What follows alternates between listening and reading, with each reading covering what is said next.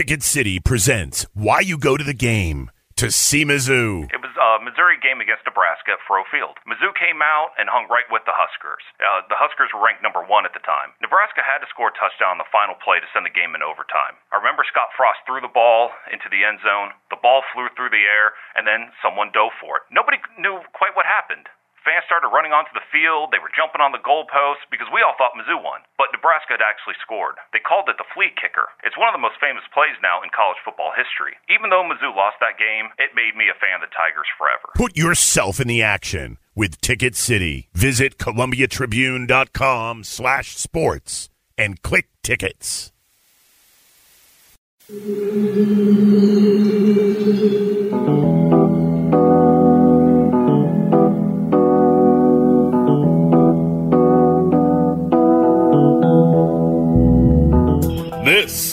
Mizzou Sports Podcast, presented by the Columbia Daily Tribune.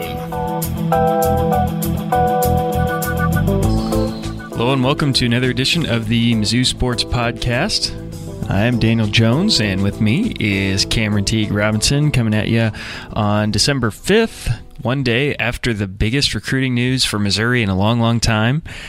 Tigers picked up the commitment from graduate transfer Kelly Bryant, who will be, unless something crazy happens, the Tigers quarterback for 2019. And you're shaking always- your head. I've always been told that it's not official until he shows up on campus. That's true. It is not official until he shows up on campus. So yeah, that's just my thing. I, I imagine it's a pretty pretty set and done thing, but that's what I've always been told. Yep. Don't celebrate till he shows up on campus, because then you get your heart broke. You know, Cam, I don't want him. there's a word for people like you, and it's called party pooper. pessimistic. Yeah, I 100 percent am. Hey, listen, You are you are the rain cloud over everybody's parade today. I'm not trying to be a party pooper today. I'm just saying, I, it's definitely a big deal. I mean, I, I was at Mizzou Arena for the basketball game before. Um, obviously, Kelly Bryant announced it at like what 6:15, something like that, and we were sitting in the He was running on podcast time. yeah, our exactly. podcast time. D- Danny Jones podcast time. um, and he was 15 minutes late is on time. Yeah, we were sitting in the media room eating food, and when it came out, everybody was just like, you could just tell the excitement from everybody. It was, uh, yeah, it's definitely a big deal for everyone. And I, th- I mean, obviously, the reason why it's such a big deal is because it answers the biggest question that everybody had for Missouri for 2019, which is who was going to be quarterback. You had this crazy lineage at quarterback for Missouri from 2002 to 2018, which has been Brad Smith to Chase Daniel to Blaine Gabbert to James Franklin to Maty Mauk to Drew Lock. And every step of the way, that next guy has always been ready to go, like lined up well in advance of when they actually needed him to play. Most of those quarterbacks actually got experience like the year before they became the starter. Chase Daniel came in and had a huge game uh, when Brad Smith got hurt. That was like everybody's first introduction to Chase Daniel. And then next season he was a starter. Blaine Gabbert uh, maybe didn't have quite as much, but certainly Drew Lock did, Maty Mauk did. Uh, both those guys came in and and got reps. So you, I mean, you had this great uh, passing of the torch, but there wasn't that guy lined up behind Drew Lock. Yeah. You have uh, Michael Wilson and Taylor Powell coming up uh, that are returning next year, but you had no idea what you might get out of them. I don't think. Um, Barry Odom was comfortable with Yeah. with rolling with one of those two for next season, and that was why Kelly Bryant felt so important. And then I think the other thing, obviously, that felt so big was that Missouri landed the preeminent transfer on the market. He was the, he, I mean, he was the player that everybody was after. Yeah. Uh, Auburn, Arkansas, Mississippi State, Mississippi State, North Carolina. and North Carolina, and yeah, he's going to Missouri. So I think that you know is uh, is a win in and of itself. yeah, no, it's a, it's definitely a big deal. It's just, I mean, just the pub Missouri's going to get in of itself. I mean, it's national national news. This isn't like signing the uh, the top JUCO transfer. This is the top transfer from one of the best programs in the country.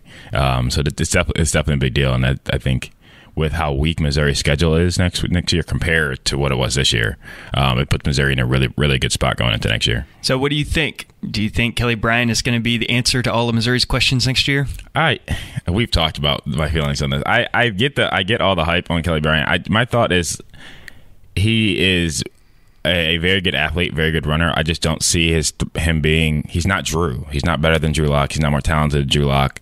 Um, and I'm not sure next year's team is going to be better than this year's team. Um, but I think they can be right there. I think with Kelly Bryant, if he comes in and plays well with the offense they have around him, I think you're probably looking at what eight or nine win, eight or nine wins again next year. Um, but uh, yeah, I just unless Kelly has improved in his passing ability, like he's always been a runner, always been athletic in that sense. He's just never been a dominant thrower. That I just don't think he's been. He's not as talented as Drew. But like you said, it definitely fills the void because the other options were Taylor Powell and Michael Wilson, who at least uh, now you have an experienced experienced guy who's been through the fire before. He knows how to win at Clemson. Um, has played talented teams. He knows he's played Louisville, Auburn, Alabama. Um, so it's definitely it's definitely worth it. But yeah, I just I don't know. I'm still I'm still questionable on how good he actually is going to be here. Right, and I think the key in what you just said, it, it, it, the the reaction has been interesting. It was such a big deal yeah. that he committed yesterday. It felt like such a big deal. Like you said, it was national news. It yeah. was on Sports Center. I mean, there were people posting on Twitter that this is the best day of their lives. I was like, did you forget Michael Porter Jr. committed to go here? I understand right. he didn't play, but like, right. Yeah, no, I, I agree. Uh, and I think the reason for that excitement uh, is kind of twofold. First of all, for the success that Missouri's had the last two years, they've won uh, 15 games yeah. in the last two seasons. Pretty good run, right. quite honestly. Um, but they have not had a big recruiting victory. Right, right, I think that feel you know it's like you, you had all this success on the field, but as a fan, it's like the the things you do recruiting wise almost is a different section of fandom as as a college football fan. That was, I mean, the recruiting win that Missouri hasn't had in a long time yeah, yeah. Uh, from a football standpoint. Like right, you right. said, they got Michael Porter. They got the number one player in the country in the ba- in basketball right. two seasons ago. So that was, I think, part of it. I think the other part is, and and this is what I think is really interesting. Um, Drew Lock has been pretty good. Yeah. Uh, I but the trend seems to be, and I think this is interesting about college football. After three years, even really good players almost tend to get kind of stale. Yeah. And I, that's a harsh word for a player like Drew Lock, who's going to leave Missouri with a bunch of records, career records, single season records, single game well, fans records. are just always looking to the future. Exactly. Yeah. It's just Like, like, what's next? Who's coming like- next? Exactly. Yeah. It's we've had this guy and he's I mean he's really good. I mean yeah, Drew Lock's really good. da, da, Yeah. da, You know, thinking from the almost the perspective of a fan, but Wow. next year, God. look at this He guy. played, he played at Clemson. Right. He played in the college football playoff. Sports Center's talking Yeah. about this guy. Yeah, yeah. It's almost like yeah, it just it's new. It's Yeah, like after eh, in the world of college football if you're around for like 3 seasons, it's like okay, Time I need I need something else. Yeah, I I need a new Yeah. I need a new stimulus and I think that Unless you're winning at an incredibly high level every year. Exactly. Which and Mizzou's playing well, but it's not unless you're like Tua at Tua's level right now, like you're just, it's gonna get stale. Even shoot, I think even eventually Tua's gonna get stale. That's a that that's kind of my point. Yeah. I think it, it, it the level. I mean, you could play really, really well. I mean, I've you that trend has been apparent throughout that lineage of quarterbacks. Yeah, yeah. Uh, Chase Daniel might have been the exception, but for all of those guys that came before Drew Lock and maybe even Drew Lock a little bit now, at the end of their tenure, everybody was ready for the next guy. Yeah. like Blaine Gabbert. When he was getting ready to leave Missouri, everybody was ready for James Franklin. Yeah. When James Franklin was getting ready to leave, everybody was ready for Maty Mauk. Yeah. And midway through Maty Mauk's second year, everybody wanted Drew Lock. Yeah. And now everybody's ready for Kelly Bryant. Yeah. Regardless of how good the guy was before, that And- passion for the next thing, the next quarterback, the next leader of the team, it's really strong. Yeah, yeah. So I think that's part of the reason why there was so much hype about Kelly Bryant. And to go back to your point originally, the kind of player he is, um, I think that hype might actually kind of overblow a little bit I agree. the the caliber of player he is. I so agree. this is what he did in 2017. Clemson went 12 and two. Uh, Kelly Bryant completed 65.8 percent of his passes for 2,802 yards, 13 touchdowns, and eight interceptions. And now he added 665 yards on the ground and 11 touchdowns rushing. Uh, as I said, Clemson spent most spent all of that season. Uh, 2017 in the top 10. They never were lower than number seven. They lost to Syracuse midway through the year, but they went into the college football playoff as a number one team. They lit up Miami in the ACC uh, championship 38 to 3, but then they got blown out by Alabama in the Sugar Bowl. and that was do. that was I think the moment that Kelly Bryant's future was set in stone. Yeah. That Sugar Bowl kind of opened the door for Trevor Lawrence Yeah. and anybody else that, you know, might be able to come in. So Kelly Bryant's going to come in next year. He's obviously going to run the ball a lot. I think. I mean, you're going to see a completely new offense. Yeah, that's the thing. Like, next and, year. and I think that's another thing when you're thinking about how good Kelly Bryant might be at Missouri. You have to, you can't think of him in the offense they're playing right now because it's gonna be completely different. Yeah. like because I mean I understand Drew can run a little bit, but not like Kelly Bryant can. I mean, Drew, Drew, Drew is as I tweet every game. Drew dual threat quarterback lock, um, but. Um, it's it's gonna it's gonna be completely different, I think, and I think you'll have two of the best running backs in the SEC next year too. Um, so yeah, it'd be interesting how they change that up. Yeah, I agree. I think that'll be the big talking point going into next year is what do they how do they evolve into the next iteration of the offense? Uh, but certainly with Larry Rountree, Damarea Crockett, Tyler Badie, and Simi Bakare all Yeah. coming back next year, Missouri might run the ball So I, 60 times a game. So I was looking up the stats from that Alabama game in the semifinal in 20. It was actually January 1st, 2018, when they lost 24 6. Kelly Bryant was 18 of 36 for 124 yards and two picks. On the ground, he ran he ran the most of it, by far the most of any other Clemson running back. He had 19 carries for 19 yards, a yard a pop, and had a 20, 20 yard run. I don't know, some of those were sacks. Yeah. Um, but that was just just in terms of playing him against a national championship Alabama team. That just because I mean he's going to be playing the SEC. This isn't you're not Right. playing uh, NC State. Missouri Missouri is going to play Georgia next year Yeah, exactly. So um, at Georgia. at Georgia. So um, yeah, just just in terms of that game since you mentioned it, but yeah, And that's interesting too. I mentioned in the story that ran in today's paper and was up last night after Kelly Bryant committed. Um, this spring, Dabo Swinney was talking about the quarterback controversy, and Dabo never really said that it was Kelly Bryant's job to lose. Uh, I, I- he never he never said it was Kelly Bryant's job going into the season. It was kind of always uh, it was Kelly Bryant's job to lose, but it wasn't a set thing that he was going to be the quarterback Right. uh, all through the spring, and then once the season started, Trevor Lawrence played a lot when the season started. But but in the spring, Dabo Swinney was talking about that game in particular, and he mentioned that you know there were two interceptions, but um, kind of hinted that yeah we need a little bit more to compete at that high level. Yeah, just more firepower. and that almost might be the Tua effect, which is now. I mean, last year Alabama that was with Jalen Hurts. Yeah, what they did was with Jalen Hurts, and now they have Tua and a ridiculously explosive and efficient offense. Yeah. and it's like every other team in the country that wants to compete with them has to keep up with them. yeah, yeah. They have to put together this amazing defense, and then on top of that, they Put have to get a quarterback offense. that can throw the ball down the field Yeah. and gain and a it- bunch of yards. and that time. just wasn't what uh, Kelly Bryant was for them. Right. Yeah. Right. So, at any rate, like you, like we said at the top, you get a really uh, experienced guy who's played at a really high level. Um, coming in next year, you're not going to turn the reins over to somebody who is an unproven asset at quarterback, and I think that's the real. Uh, Key. That's what has Yeah. everybody excited for next season. But certainly, whatever Kelly Bryant does next year, he will have the weapons. I mean, th- Yeah. there will be no question that he didn't have enough around him. He'll have four returning running backs. He'll have three returning offensive linemen, starters, and he'll return Jalen Knox, Cam Scott, Albert Okwuegbunam. Potentially, he could go to the draft. We don't know for sure. I doubt he does, but just saying Seems unlikely. It seems unlikely, but he could. Uh, plus uh, Jonathan Johnson Mm-hmm. and Dom, Dom Gicinto. And Daniel number- Parker, Uh, Daniel Parker. That's right. best hands in the SEC. best blocking hands in Oh, the SEC. sorry, sorry, sorry. Um, so it's pretty good weapons to come back to. I think for any quarterback to, to the, in terms of the situation to walk into, and certainly I'm sure that's one of the things that appealed to Kelly Bryant most. But it was dramatic yesterday when the day he decided to commit. Uh, We, there were reports out that Gus Malzahn made an in-home visit Yeah. that day.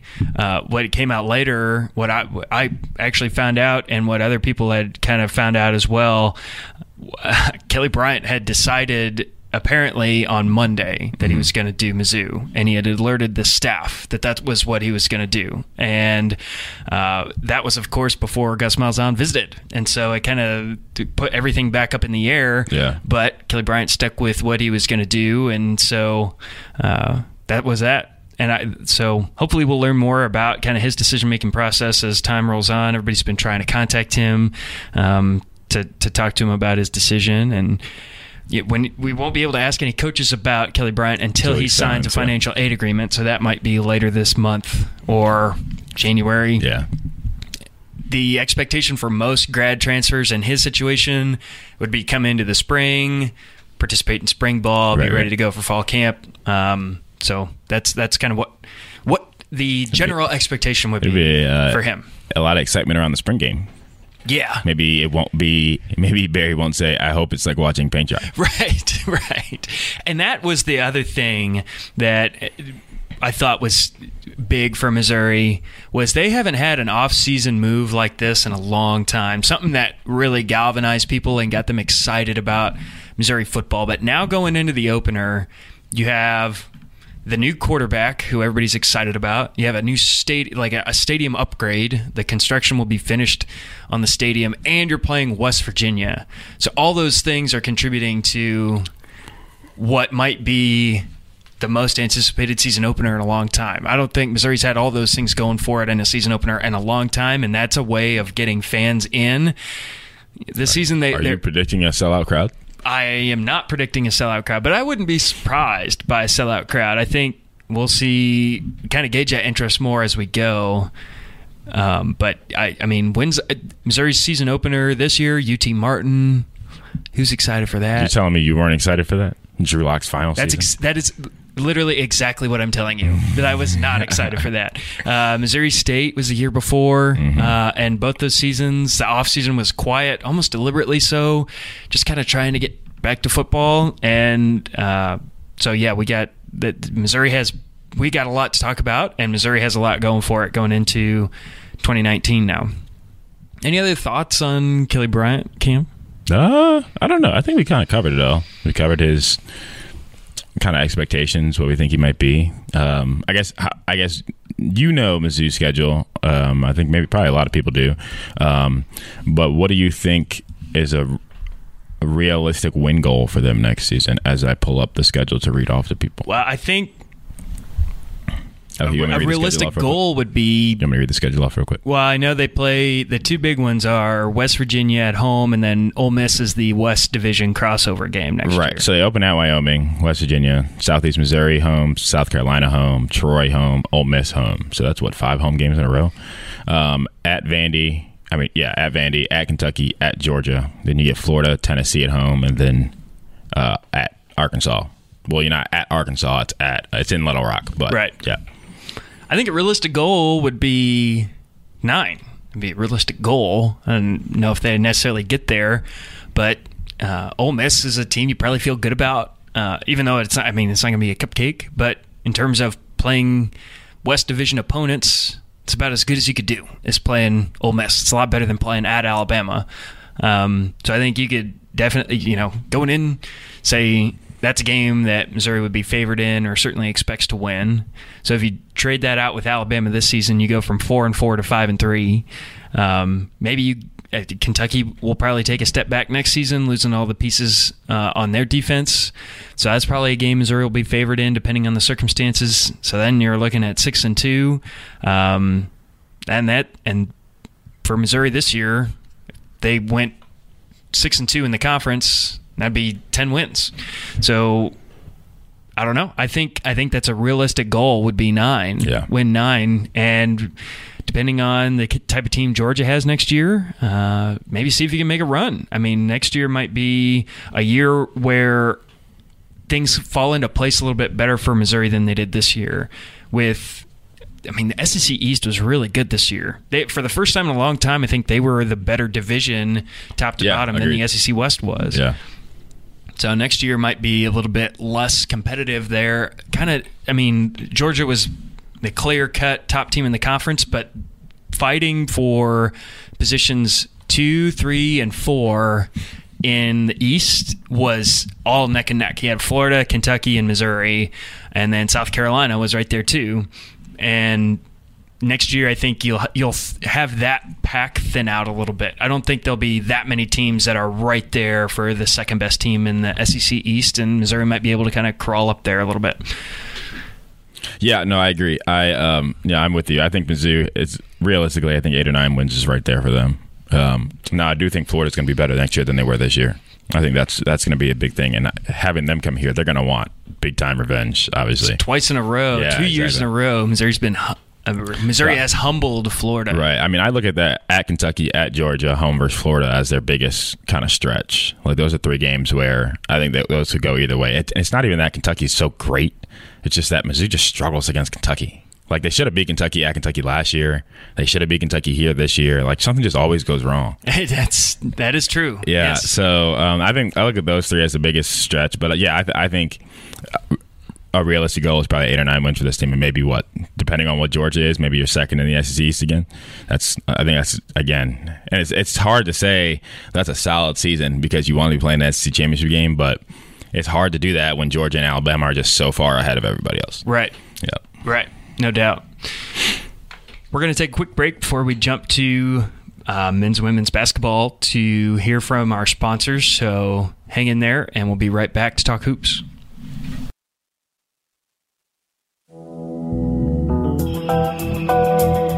I'd like to take a moment to thank the sponsors of the Mizzou Sports Podcast AMU Healthcare, Columbia Water and Light, and Phyllis Nichols of State Farm. The University of Missouri Healthcare is proud to be the official sponsor of Mizzou Athletics. Columbia Water and Light encourages the efficient use of electricity and water because it can make a big difference for all of us. Find out more at columbiapowerpartners.com and contact State Farm agent Phyllis Nichols at 573 443 8727 for life, home, car insurance, and more. Thanks again to our sponsors, and now we'll return you to the podcast. Okay, welcome back. We'll talk about Mizzou hoops now. Tigers have gone 2 and 0 over the last two games, and we'll start because we haven't talked about Missouri's win over Central Florida yet, but might have been the game of the season. Uh, certain might have been the best home game that Missouri will play all year, and just in terms of actual entertainment quality. Yeah, it was fun to watch. What was your thought when Jordan Geist was stuck at the top of the key with like two seconds to go? I was like, and uh-oh. two two defenders closing out. I was like, uh oh, this is over.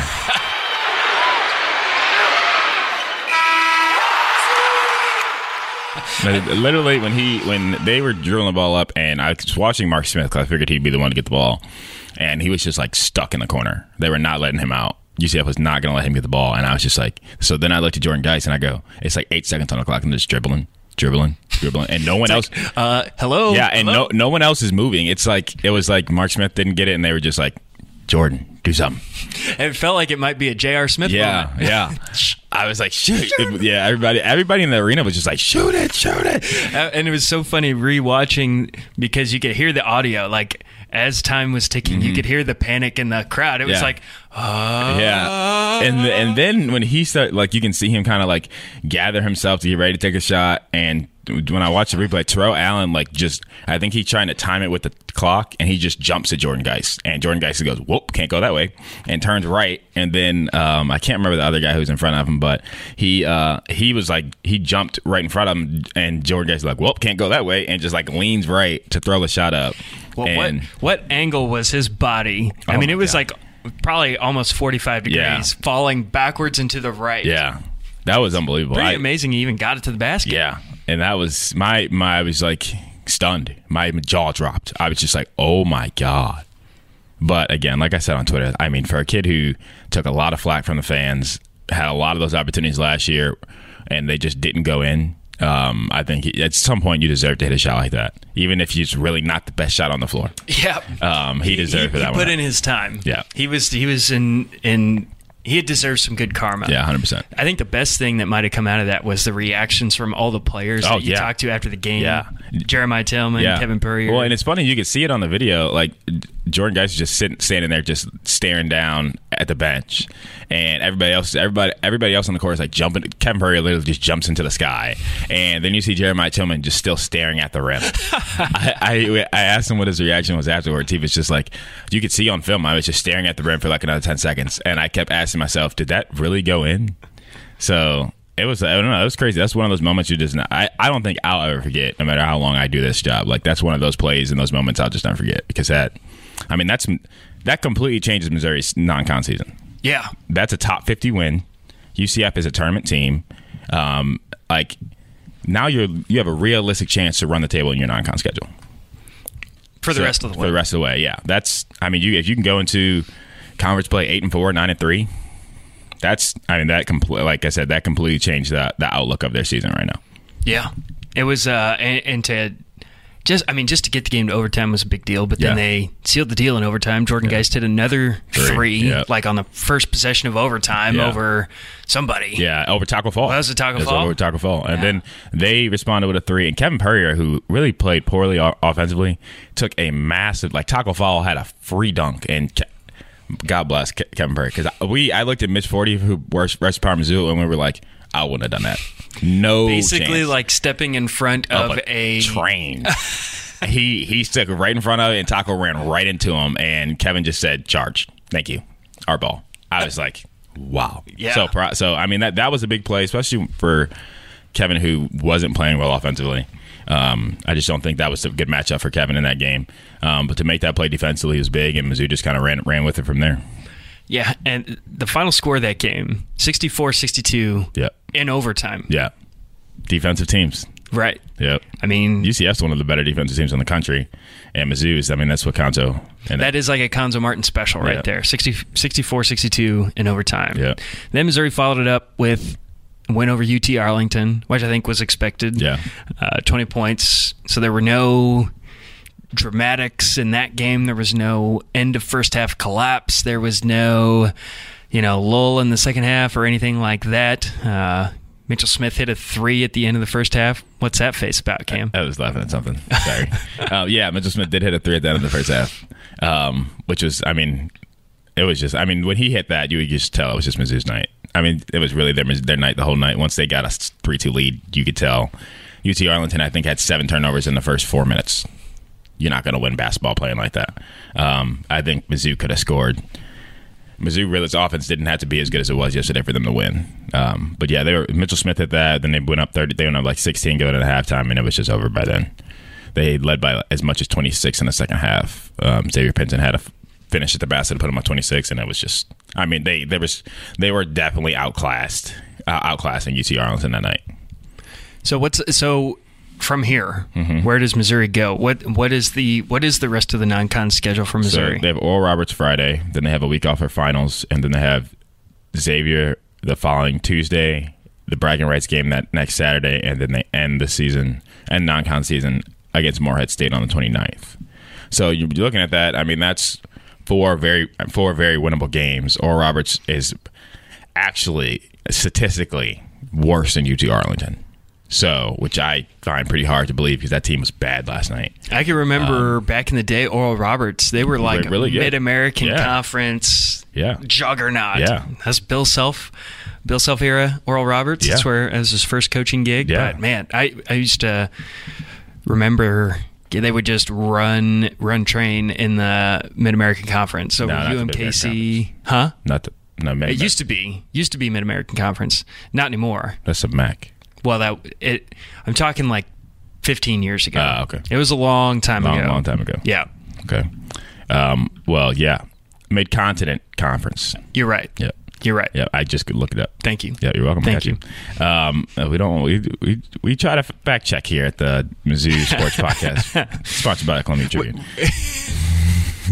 um, so, but yeah, no, they did. They were they were re- really good for a while. Um, but they they are according to KenPom, the 285th best team in the country. UT Arlington was 259. So if there's 30 team difference there. Yeah. So again, that should be a win Friday night. Um, so and then you have Xavier, who I think maybe that could be a 50-50. I don't think Xavier's ni- It's not. It's not even a think. It's obvious Xavier's not nearly as good as they were last year. They're not a one seed in the NCAA tournament. Um, they lost a lot of people. Brand new coach. That's one of winnable game. Illinois is always a 50-50 thing because it's Illinois. Bragging rights. There's a lot of emotion that goes into that. Um, especially with Javon Pickett, Mark Smith, and Jeremiah this year. I mean, one th- one third, two thirds of Missouri's starting five is our f- former Illinois signees, and Mark Smith played at Illinois. So um, that'll be an emotional thing, and then I think they should win a Morehead State. I think realistically, you're looking at at worst eight and four going into conference play, which is pretty solid. I mean, at best, you're looking at nine and three. Just run these four off. I don't think if you're not if you're not eight and four, that means you lost to Xavier in Illinois, which you shouldn't lose both those games. Right. So, going to bounce over to women's basketball real quick. They fell out of the poll, the most the last week's AP poll because they lost by 16 points to Michigan. Yeah. And since that 16 point loss to Michigan, they beat Quinnipiac, Tournament team. which is going to be an NCAA tournament team, has been historically. They beat Duke, and then just on uh, Saturday, Sunday. Sunday. Uh, they beat West Virginia by 17 points, and West Virginia was at the time the number one or 20, 21 team, number 21 Yeah, they beat him, in the country, stomped him in West Virginia. and that was at West Virginia. yeah, Amherst without Sophie really. She fouled out, had three, had four points. She played 18 minutes. Right. So in those three games, you've had three different Missouri players score at least 25 points. Yeah. Sophie scored 26 against Quinnipiac. Hannah Schuchts scored 25 against Duke, and Amber Smith had 28 against West Virginia. Here's Amber Smith's line: 10 of 15 shooting, four or six from three, four or five from the free throw line, 13 rebounds. Yeah, that's unbelievable. Three That blocks, two steals. Yeah, Pretty, really good. pretty amazing day from Amber Smith. It, it looks like they're finally catching, getting their footing a little bit. That was kind of what I was going to say too. Uh, it took a little while this season, but you're starting to see just the talent Yeah. on this team come out a little bit. Yeah. And you expected to see it from Sophie. You expected to see it from Amber. Maybe not to that level. I mean, that is, That's first team SEC type play. yeah. Yeah. I think to see it from Hannah Schuchts is really encouraging. Yeah. And then Haley Troup, who's kind of had an up and down start to the season. Against West Virginia, Haley Troup was five or, five of nine from the field, three of five from three, had 14 points and six rebounds. which is good for her because Sophie told me at the beginning of the year that she was like Hannah, uh, Haley Troup can shoot, can make shot, make threes with her eyes closed. She's that good of a shooter, and we just haven't seen it this year. Um, and it was really good to see her do that. Finally, do that this uh, against West Virginia. Um, but yeah, no, it's and I think it's also a bright spot. Like you'd like to see Sophie put up her All American numbers right now. But I think if they're able to win these games right now without Sophie, I think that even says a little bit more about this team. I agree. Uh, I think that is a kind of indicative that whatever is happening there, it, it's moving in the right direction. Yeah. You're starting to see girls play with a little bit more confidence. Um, and the positionless basketball, the free flowing, you know, guard oriented system that Missouri kind of moved to this season is starting to maybe catch some traction against teams that are going to be in the NCAA tournament. This, Yeah. I mean, those are not cupcakes that Yeah. Missouri just waxed Right, yeah. three straight games. I mean, in a all three of those teams are probably tournament teams. Right. And the average victory in those games was probably about 15 points. Yeah. So that's a good sign for Missouri going forward. They'll play UMKC on Thursday night, and then they play SLU on Sunday night. So two in-state rivals this week. Um, the UMKC game will be at Mizzou Arena, but the game will be at SLU on Sunday. Correct. So good things happening for women's basketball too. Overall, it's been a really good week for Mizzou athletics. Got Kelly Bryant, got a Liberty Bowl bid on Sunday. Uh, men's basketball pulled it out against UCF. Women's basketball kind of on the up. And then we'll have more. Keep an eye out on the Tribune today. We'll have coverage from a board of curators meeting, which, from everything we've heard, and as was reported yesterday, probably going to have something to do with Barry Odom and getting a new contract. So make sure you keep your eyes on the Columbia Tribune about that and the details of what's going on at the Board of Curators meeting.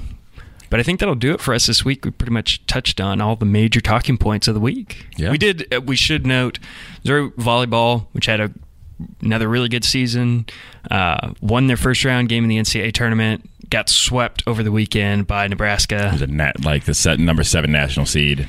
That was expected to happen. Right. Yeah. In fact, we kind of went into that thinking that they probably wouldn't win their first. yeah, we didn't match. think they'd beat Arizona. So yeah, that's a pretty good. And they swept Arizona, if I believe, remember correctly. Yeah, I believe so. So yeah, no, that's that's definitely another good season for Wayne Kreklow and the Mizzou volleyball team. Yep, good year for them that uh, that came to an end. But I think that'll do it from us today. Cool. Um, yeah, we appreciate you guys listening. Subscribe and um, rate wherever you listen to your podcast. Um, read all of our work on the web on the Tribune's website, columbiatribune.com. I'm screwing all this whole outro up. So while I screw this up, Danny, just cue the outro music.